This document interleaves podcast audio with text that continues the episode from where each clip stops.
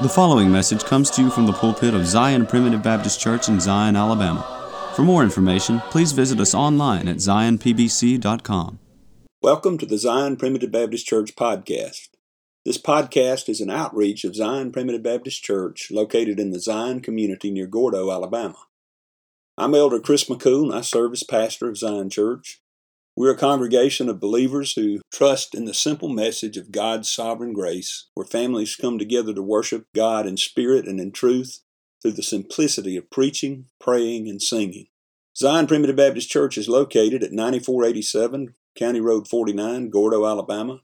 If you live in the Gordo area or if you are visiting in the area, please join us for worship. We meet every Sunday at 10:30 a.m. and 5 p.m and on the first and third Wednesday evenings at 6:30 p.m. I'm glad you joined us today because today I'm beginning to post a series of podcasts that are taken from the ordination service of Elder John Morgan Owens on May 14th, 2022. I've already mentioned in a previous podcast that this weekend was the occasion of our 175th anniversary at Zion Primitive Baptist Church. The church was constituted with seven charter members on May 15th, 1847. We were blessed on our anniversary weekend to be able to ordain an elder to the work of the full gospel ministry. I'm sure many of you have attended the ordination of an elder in a primitive Baptist church, but in case you haven't, the format of an ordination goes somewhat like this Someone prays an opening prayer. The ordained elders in attendance organize themselves into a presbytery where they can hear the questioning of the candidate as to his soundness in the faith and participate if they wish. And if the presbytery is satisfied with the qualifications of the candidate, they will gather around him and lay hands on him, and someone will be appointed to pray the ordination prayer. After the ordination prayer, one or more ministers will give a charge to the newly ordained elder about what he can expect and what his duties will be as a minister of the gospel of the grace of God. I decided to include portions of the ordination service of Elder John Morgan Owens because, especially in the questioning, the foundational principles of the Primitive Baptist Church are set forth with clarity. Also, the charge by Elder David Crawford was one of the best I've ever heard. In today's post, you'll hear the opening prayer prayed by Elder Wayne Crocker of Hopewell Primitive Baptist Church in West Blockton, Alabama, followed by a short statement by Elder Buddy Abernathy, who is a member of Zion Primitive Baptist Church, that he made while questioning the spokesman of the church and concluding with the questioning of the candidate by Elder Tim McCool, pastor of Bethlehem Primitive Baptist Church in Echola, Alabama. Over the next couple of days, I'll post more of this service, but I hope overall it will give you a sense of how important it is when we ordain someone to the work of the full gospel ministry. Because of the length of these posts, I'm not going to include a song, but rather we'll jump right into the ordination service. So without further ado, here is the first portion of the ordination service, beginning with a prayer by Elder Wayne Crocker and followed by the questioning of Elder John Morgan Owens by Elder Tim McCool. Our great and merciful Heavenly Father, we come to Thee this afternoon thanking Thee for the blessings of the day. Thank Thee most of all for the hope that Thou hast given us of our eternal life through our Lord Jesus Christ. We thank thee for thy church. We thank thee for the stand that it is taken from the time thou hast organized it to this present moment of time. We thank thee, Lord, for the brethren who have come together to ordain this brother to the office of, of minister, uh, gospel minister. And beg thee, Lord, uh, that thou would uh, be with uh, everything that is done this afternoon, that it might be to thy name's honor yes. and to thy glory.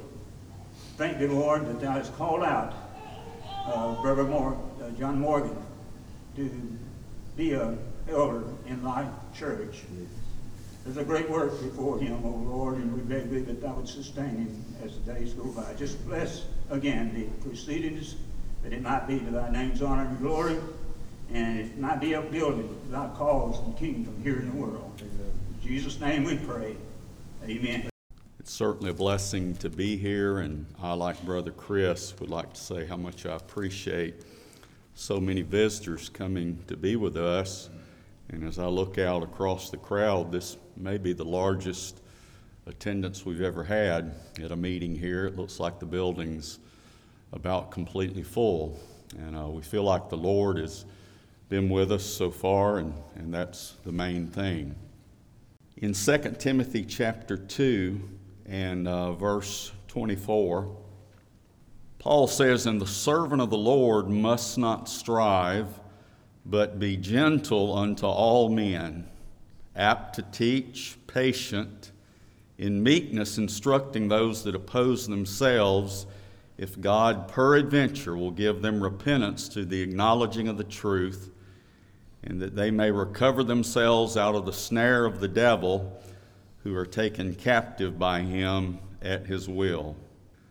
If someone were to ask me what I felt like were the most dominant or noticeable characteristics of Brother John Morgan and Sister Meredith, I would have to say that they are gentle unto all men.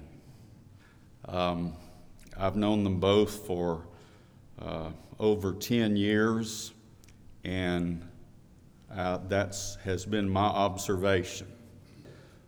Brother John Morgan has never given me the impression that he would push himself on someone or promote himself as a minister. And Sister Meredith has always been very uh, gentle and talks in such a way that she fulfills what Paul said when he said, Let your moderation be known unto all men, for the Lord is at hand. And I think that's just so important uh, that a minister be that way and also his wife to have that disposition. I've seen ministers that have brought great harm to their ministry by not being that way. And I've seen ministers' wives that uh, hurt their husband's ministry because they did not have that gentle spirit. Now, having a gentle spirit doesn't mean that you compromise the truth. And some people make the mistake of thinking that the only way to stand strong for the truth is just to blurt it out and say it like it is. Yet the Apostle Paul said we're to speak the truth in love. But I want you to notice here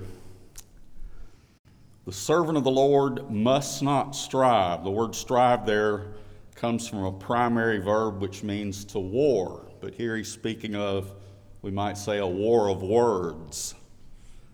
The servant of the Lord must not strive, but be gentle unto all men, apt to teach, patient. And then here's the other thing I wanted to emphasize in meekness, instructing those that oppose themselves, if God peradventure will give them repentance to the acknowledging of the truth. As a gospel minister, we cannot give people repentance. We don't have the ability to convict them of their sin or to show them the error of their way beyond what the Lord would enable us to do.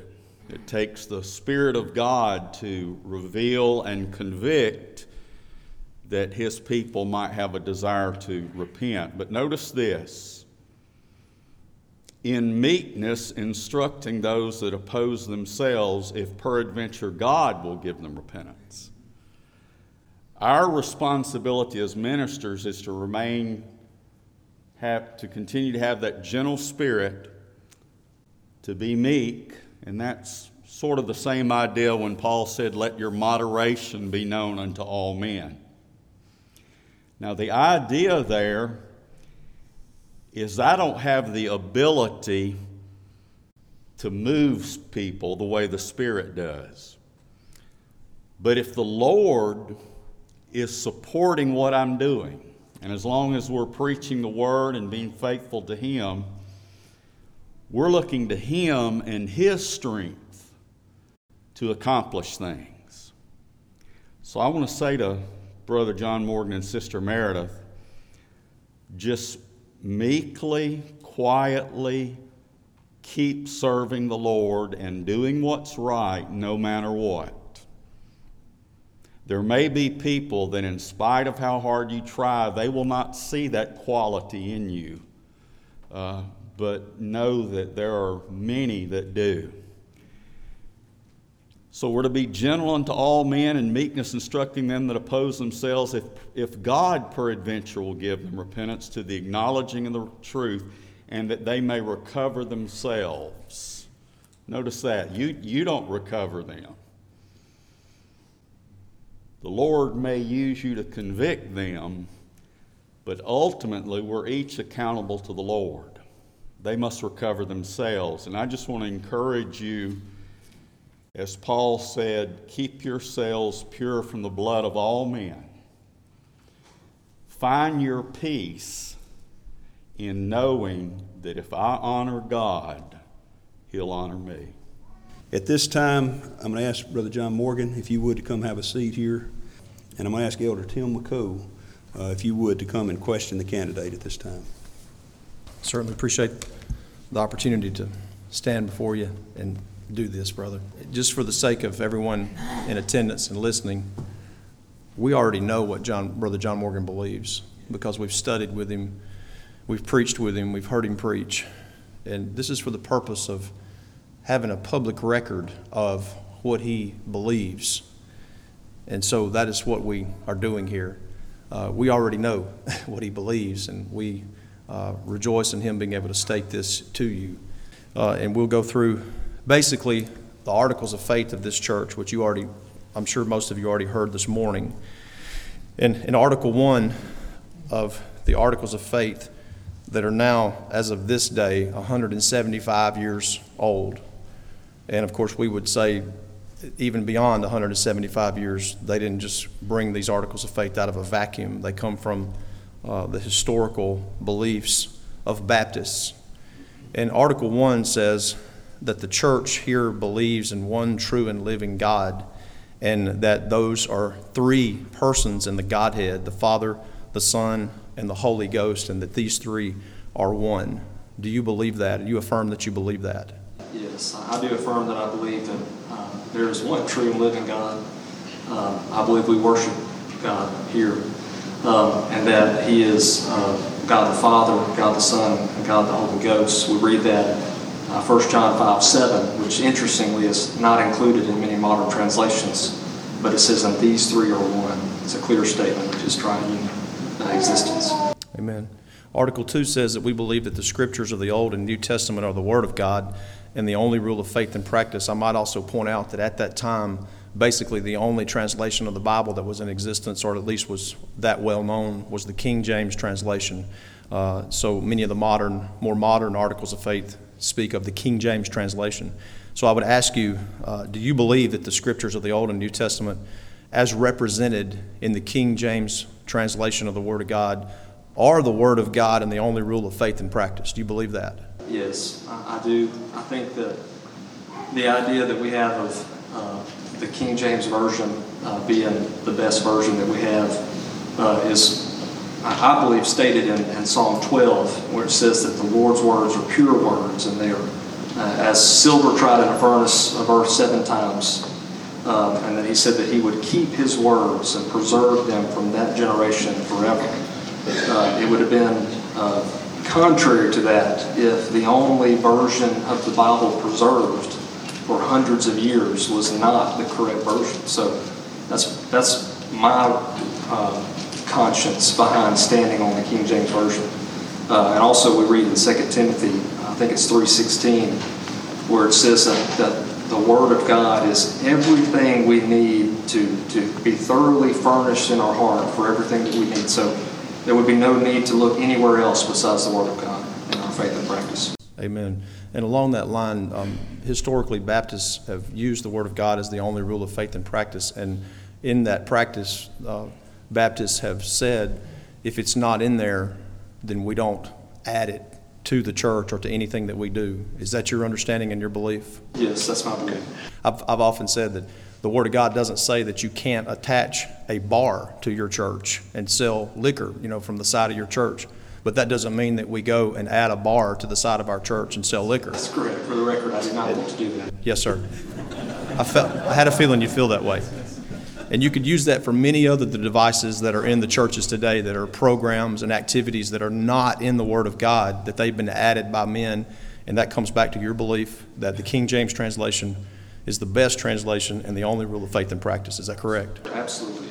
Uh, in Article 3, it says that we believe in the doctrine of election, predestination, and the final perseverance of the saints through grace, and that God chose his people in Christ before the world began. Do you believe that? I do. I believe that's very clearly stated uh, in Ephesians 1 as well as Romans uh, 8, and I expressed that this morning in the sermon, uh, that God, before the foundation of the world, uh, foreknew us, His people, uh, not just Primitive Baptist, but all of His elect children. Amen. Uh, and that He, not only did He foreknew us, but He elected us, uh, set our destiny, predestination to be in heaven and glory with Him, conformed to the image of, of Jesus Christ, His Son.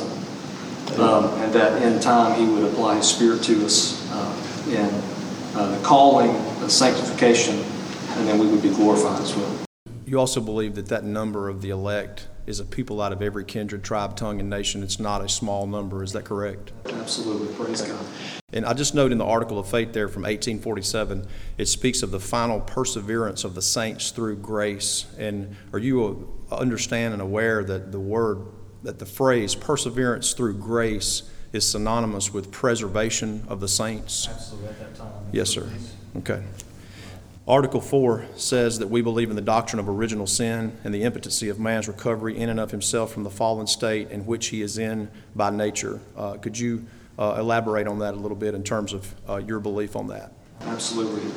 Um, you know, as I preached this morning, tried to preach this morning, um, you know, we see in Romans uh, 3 as well as Romans 5 uh, that not only am I condemned on- on- for my sins, and the wages of sin is death, but also I was represented in the garden by Adam's sin. And so when he fell, I fell in sin as well, and all, all of humanity.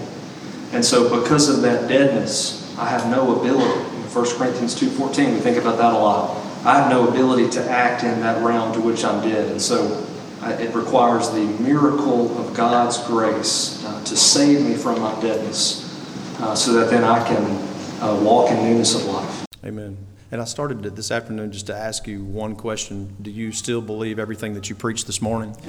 That would probably be enough. Article 5 uh, speaks of we believe that sinners are justified only in the sight of God by the imputed righteousness of Jesus Christ. There's basically three types of justification in the Scripture. There's justification by faith, which has to do with the courtroom of my heart and feeling the presence of God. And then there's justification by works, in which my brothers and my sisters around me see me and declare me just because they see my works. And then, of all the three justifications, the most important being justification by grace, by the blood, in the courtroom of heaven, in the eternal court. Tell us what you believe about how sinners are justified in the eternal sense. Sure. Well, you know, previously stated, um, with us having no ability uh, in ourselves uh, to redeem ourselves, uh, the only way, the only righteousness I have is, is through the imputed righteousness. We use that term, but essentially Jesus Christ applying His blood to my case, to my debt, Amen. um, and and that's it. And, and I think that I believe it's First Peter. Uh, he says that for as much as you know that you're not redeemed by these corruptible things, as silver and gold received by the vain tradition of your fathers, that you know these works that we do are not able to redeem us, but the precious blood of Christ. That's our only hope in salvation. Amen. Thank you, brother. Uh, and I believe you've covered in these articles the first two aspects of our uh, salvation, which has to do with God choosing a people, the Father's work, and then you've also spoken about the Son's work of, of taking our sins away by his, his um, sacrifice on the cross and his resurrection. Okay, the, the last uh, uh, part of our salvation, if you will, when it comes to Article 6, which speaks of being called and regenerated and sanctified by the Holy Ghost. Would you speak to uh, your understanding and your belief in regard to what that means? Um, so, at some at some point in the life of a child of God, from conception to death, the Lord comes Himself through the Spirit and quickens them from death to life, as we spoke of this morning. Um, and that's an effectual calling, as I, as I spoke this morning from John 5 25. I believe that is Himself. He doesn't delegate that to another. He comes to you in the new birth and He calls you from death to life. Yes, I believe that. Amen. And also, it would be notable to point out that that operation of the Spirit directly like that does not involve the preaching of the gospel. Is that correct? That's correct. Preaching of the gospel is certainly of paramount importance, but it is not the, the tool by which the Lord uses to born again his children. Is that correct? That's correct. And I believe um, you would agree with me. The examples of the scripture teach that from John the Baptist being born again in the womb of his mother yes. to the thief on the cross being born again minutes before he died. Yes. No gospel was preached to them. Is that correct? Yes, I'm glad you said that because I wanted to, and then it, it left my mind. Well, I was trying to prompt you a little. Yes, trying to help you out here, bro. Just yes, kidding. but yes, we have we have examples in Scripture uh, you mentioned John the Baptist in, in his mother's womb leapt for joy in the presence of Jesus. And of course, we know uh, joy is a fruit of the Spirit. Amen. so we have a, an example there of, of, a, of what many people in today's society would not even consider life yet. Mm. Um, worshiping God in joy. And so we have hope. Uh, as, as Jesus taught Nicodemus in John 3, where he said, So is everyone that is born again.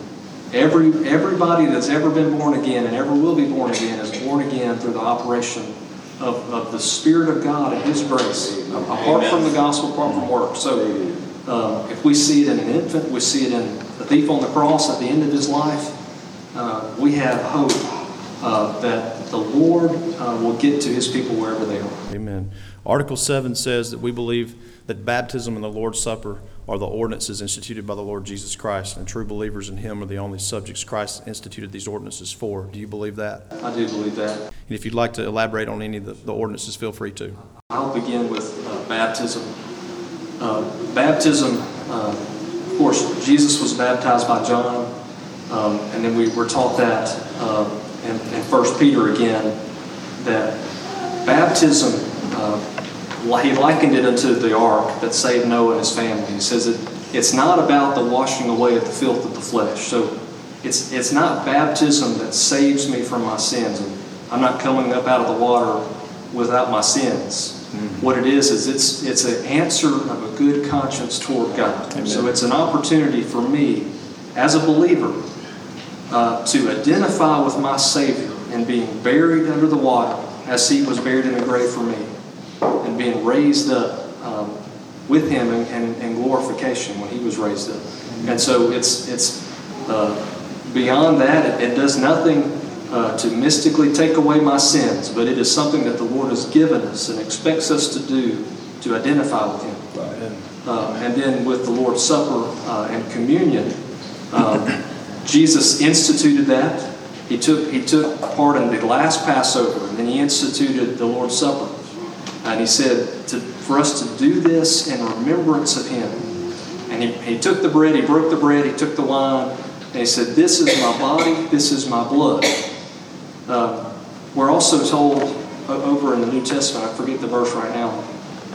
Um, I think it's, it's in 1 Corinthians, 1 Corinthians, uh, where uh, we're not to eat or drink unworthily. This is why we, we practice uh, closed communion, uh, because um, we don't want somebody with a different understanding of what God did for us taking a part in it because he said the consequences are you know damnation to your to your body essentially. People were getting sick at that time.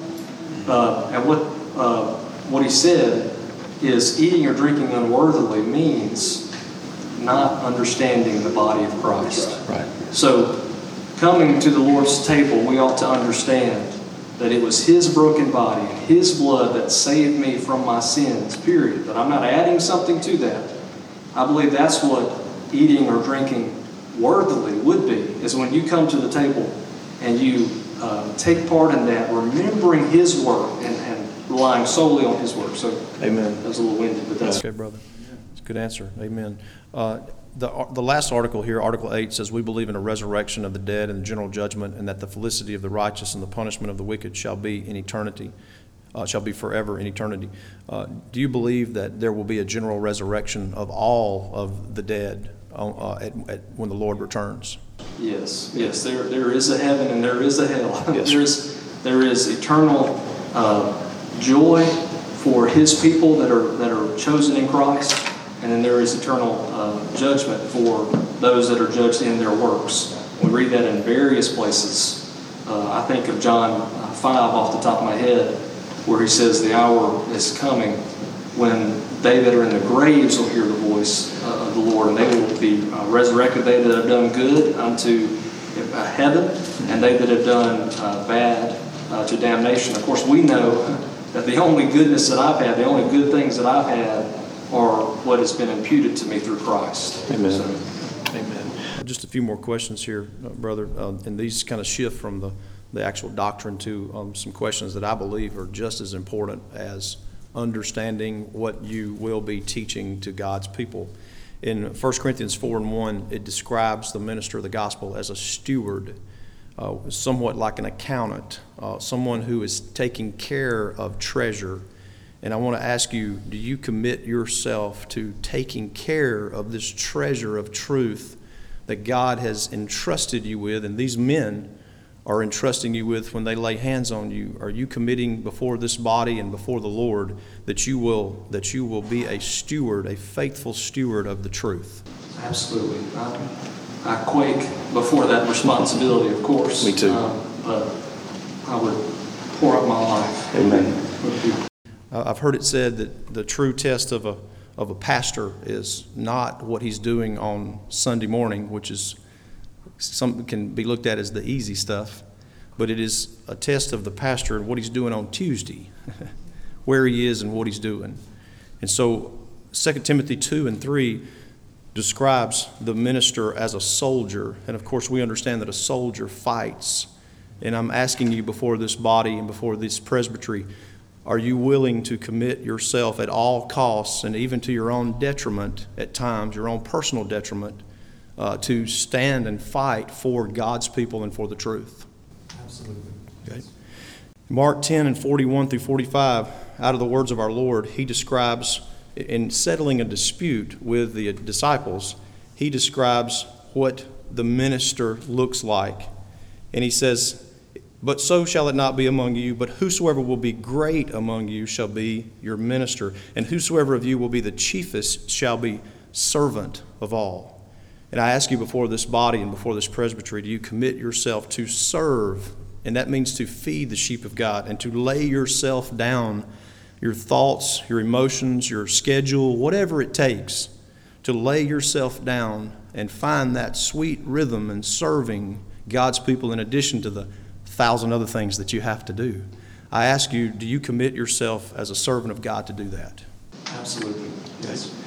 And the last question I've, I've uh, I've caught some flack for this last question a few times through the years, but I, I ask it with no, uh, I speak it, ask it in love, and I ask it with no uh, reservation. Before this body and before this presbytery, do you affirm that if you ever change your viewpoint or your opinion or your uh, understanding of what you have affirmed here publicly, do you promise, for the sake of the peace of the church and the kingdom and the, and the growth of, of the sheep in grace, do you promise in front of all of these people and on this camera that if you do change that, will you just leave peacefully and not disturb the flock? Do you affirm that? Yes, I do affirm. I, I love the people far too much to disrupt the peace. Uh, I don't have any other questions. There might be, I would defer to the presbytery if anyone uh, has an additional question. The moderator. Thank you for joining us today on the Zion Primitive Baptist Church podcast. I hope the message has been uplifting and beneficial to you, and that the Lord will continue to bless you to grow in grace and knowledge of the truth. Join us again tomorrow for another message of God's sovereign grace. If you would like to subscribe to our website, please go to www.zionpbc.com and sign up for email updates. If you have any questions, please feel free to contact the church at zionpbc1847 at gmail.com. That's Z-I-O-N-P-B-C-1847 at gmail.com. Or you can email me directly at jchrismccool at gmail.com. That's the letter J, C H R I S M C C O O L at gmail.com. Again, thank you for listening. May the Lord bless you, is my prayer. We thank you for listening to today's message. For more information, please visit us online at zionpbc.com.